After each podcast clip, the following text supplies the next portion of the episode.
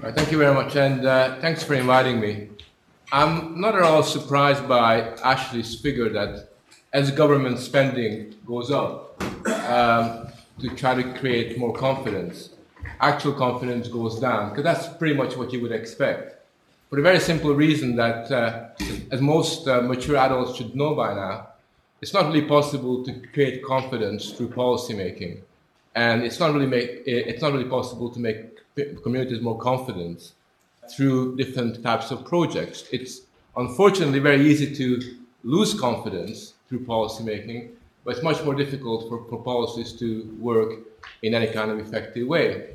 And I think the general experience has been that attempts at impression management, which is often what uh, sort of confidence building measures are really all about, uh, often miss the target and, and, and, and, actually contribute to the construction of the kind of fears that uh, were introduced in, in the very first introduction. Because we have to remember that much of what we talk about fear is really an affectation. Many dimensions of the fear experience are what we could call rituals of fear, where we remind people of what it is that we should be worried about. I mean, I experienced this in, uh, even as a university lecturer. Every time I, I give my very first lecture in September, when I look at a group of uh, 100 undergraduates and I tell them, Thank you for coming to my first lecture, but I'm obliged to tell you that in case there's a fire or an emergency, there's a door on your right and there's a door on your left. And like a stewardess in an airplane, you know, I basically have to remind young, young men and young women aged 18 to 21 what a door looks like and how they should proceed there. And, and that kind of ritual, which is often fairly benign in, in terms of risk management at a university level really does kick in and serves to remind people that they should be scared and sends very powerful signals. And we do that from patient leaflets. If you buy a, a medicine, last the other day I bought a little jar of aspirin, but the patient leaflet would actually weigh more than the jar of aspirin that I got. And you really do need a PhD in, in, in, in kind of pharmacology to interpret all the side effects you could possibly have from that. And we get that in, in, in all kinds of circumstances. And, and quite often we contribute to that. it was really brought home to me the other day. I was talking to a friend of mine who used to be, may, may still be the head of counterterrorism in the uh, British Transportation Police. And he made a point, a very simple point.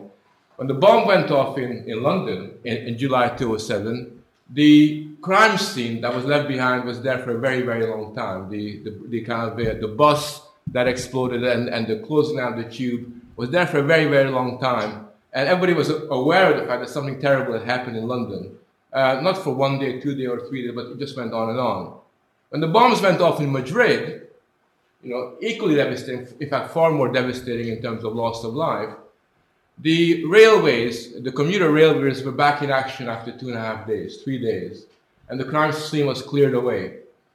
Very different reaction as to how you manipulate, how you deal with an event like that. And I commend the Madrid uh, sort of approach, which basically uh, sort of is one where we just get on with stuff uh, rather than sort of sending out these signals of be afraid and be very afraid. And I think one of the problems that we're confronted with is that we have a cultural script in, in particularly in British society, but it's much wider than that, which continually seeks to dramatize fear, to give it shape and tangibility, and which continually dramatizes fear and security.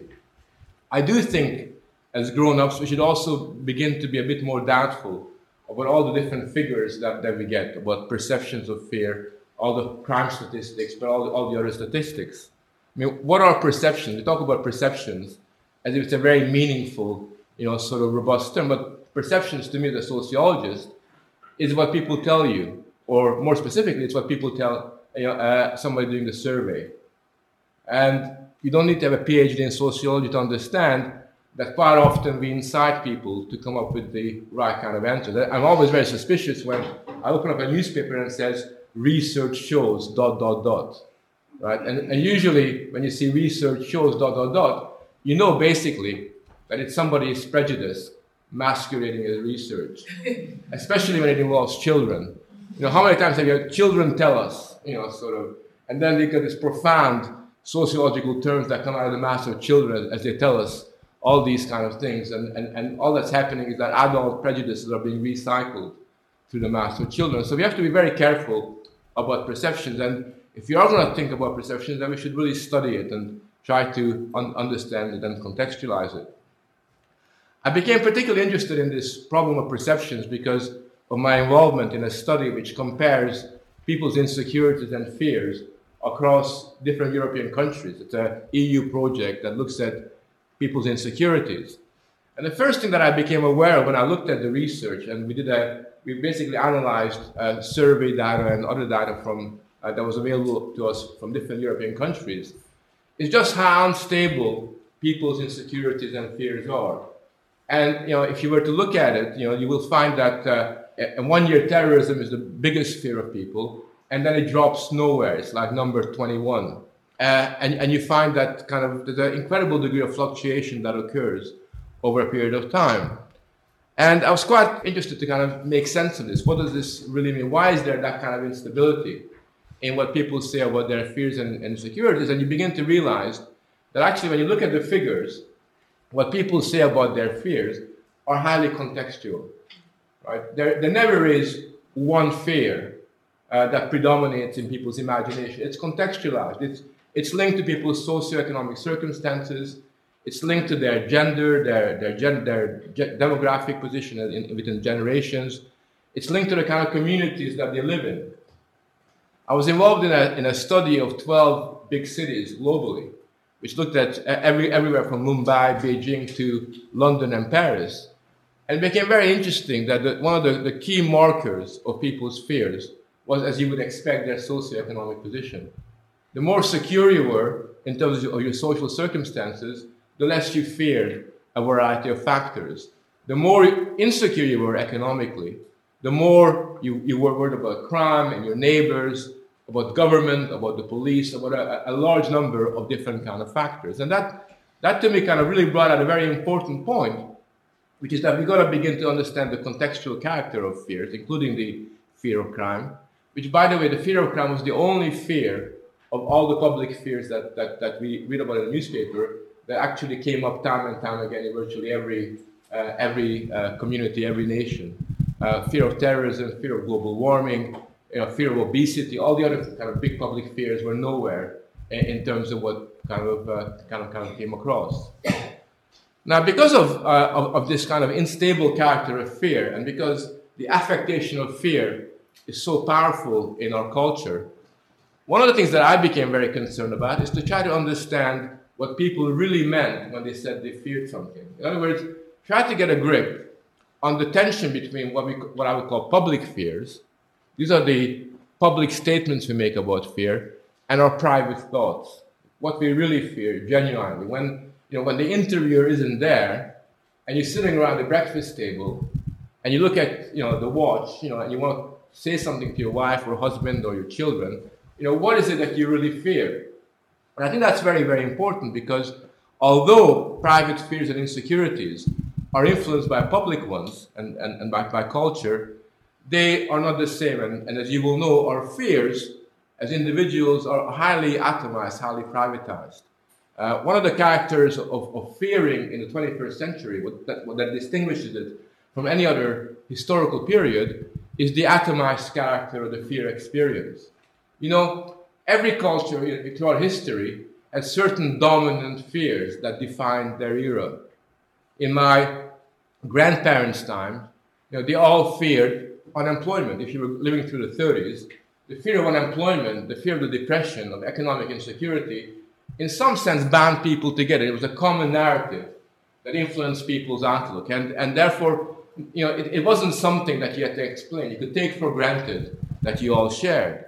If you were my parents' generation in the 50s, the dominant fear that defines the year would be the fear of a nuclear war.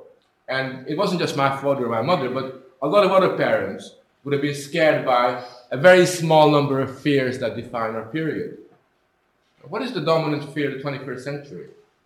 The minute you ask the question, you realize there isn't one. Right? Some of us fear obesity, others are worried about our health, somebody else is worried about immigration, the guy down the road is worried about global warming, the, the, the lady there is worried about terrorism. There really isn't one public fear, one culture of fear that binds us together into a, a common community. And that's got very important implications because it means that when we fear, we fear in a far more atomized, individuated, private kind of a way than at any other time. It renders our fear experience a relatively arbitrary character, something that is very difficult to capture uh, through surveys and through interviews uh, and even through qualitative techniques. It's not that easy to capture, and you have to really uh, sort of try to sort of uh, interpret uh, what the information is that you are getting. The other thing that I think is quite important is that people's fears often do not correspond to the officially sanctioned fears. Uh, what people genuinely fear is often things that you cannot say in public. We do live in a world where there's a kind of the language of our cultural elites or the media, you know, what you're expected to say, and what really worries you. And this was brought home to me very recently by a number of studies that was carried out in Spain and, and, and, and France and in Germany, where basically, you know, when people were asked what they were really worried about, and it kind of looked at it and they insisted and they kind of prodded people, a lot of people said that they really didn't like Jews and also didn't really like Muslims. And when you looked at, for example, I mean, in Spain, the figures were phenomenally high. You know, sort of, uh, they, they uh, I think it was something like 40% or 45% of school children said that they really wouldn't like to have a Jewish kid or a Muslim kid or a, or a Romani child sitting next to them in the classroom. Right? And I think people were shocked by that. They, were, they were shocked by these kinds of fears and these kinds of anxieties. So you don't think uh, you know, that you have such a large number of people with strong anti-Semitic, anti-Muslim, uh, anti-Gypsy sentiments. And of course, that really doesn't come across in public discussions of fears. And certainly, I know that uh, you know, quite often research contributes to this disjuncture between people's private fears, their real private existential fears, and we say in public just by the questions we ask. I'm always, I just written an email a couple of months ago to the Eurobarometer. I said, look, you continually ask the same kind of questions. You, you, the kind of questions you ask are going to get the predictable answers. Instead of asking, you know, what's, you know, do you fear terrorism or do you fear, you know, global warming? Sit down with them and ask them, what are you worried about? Don't prompt them. Try to uh, have an open-ended discussion with them. You know, what is it that you are really worried about? And when you ask that kind of question, and I've done that a little bit very recently, you'll find that, for example, one of the fears that comes up, and this came up in the in the uh, study that I carried that we carried out that looked at different cities. One of the fears that, that comes across very, very high is the fear that parents have about the future of their children. You forget about it, but it's an old historic fear. You know, parents, mothers and fathers, spend a phenomenal amount of time. I don't know if any of you are mothers and fathers here, but if you are, I'm sure you will agree, you do spend a lot of time being worried about your kid and you were and, and, and you worried about their future and, and and the kind of and I've written a book on this called Paranoid Parenting, the kind of fears that you have towards the welfare and safety of your children is phenomenally widespread. And yet it doesn't really kind of come across, but it has got very important implications because many of the other fears that we talk about, the fear of crime, for example, are contextually related to these kinds of fairly basic uh, sort of fears. So what I want to suggest is that surveys indicate quite often it's these private, banal, everyday fears that exercise an incredible influence upon the way we perceive our security, upon the way we fear and what we fear, and, and the way we kind of express that. Now, I began by saying that confidence measures I don't think work. And I know it's a bit unpopular in, in, in an audience such as this.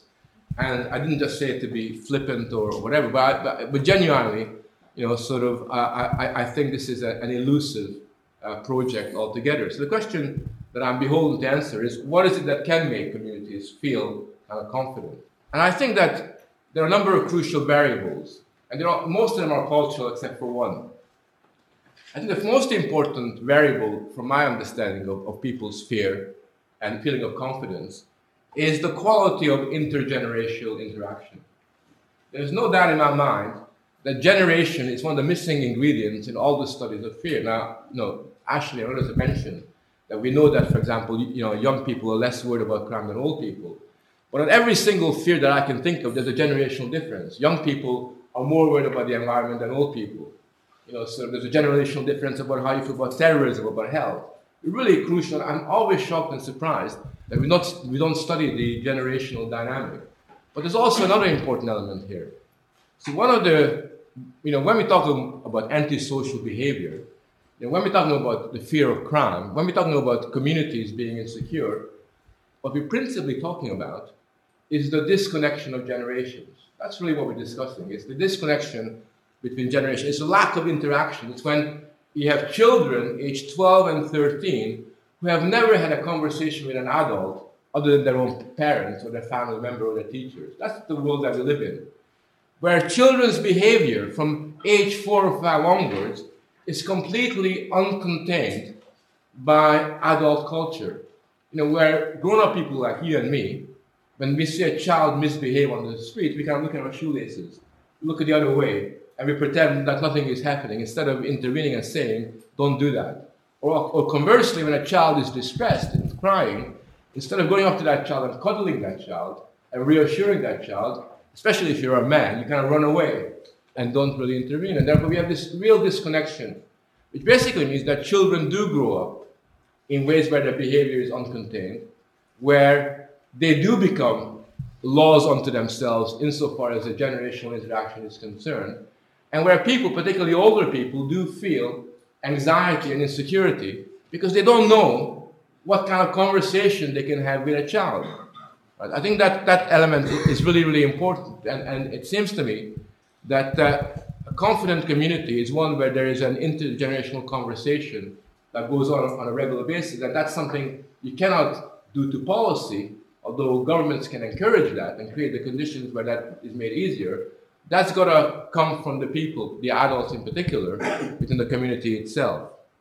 The second important thing, and I think this is, to me, one reason why I'm a bit skeptical about confidence building measures, is because it seems to me that the, one, one of the other important elements for a confident community depends on the quality of taken for granted informal interactions. It's informality that is really important. It's when you can relax and tell the postman, you know, okay, I'm, uh, I'm not going to be home uh, tomorrow, but you can leave the package, you know, at my neighbor's or somebody else on the street. And you know that that's, that's all right, because that's the way these things are done.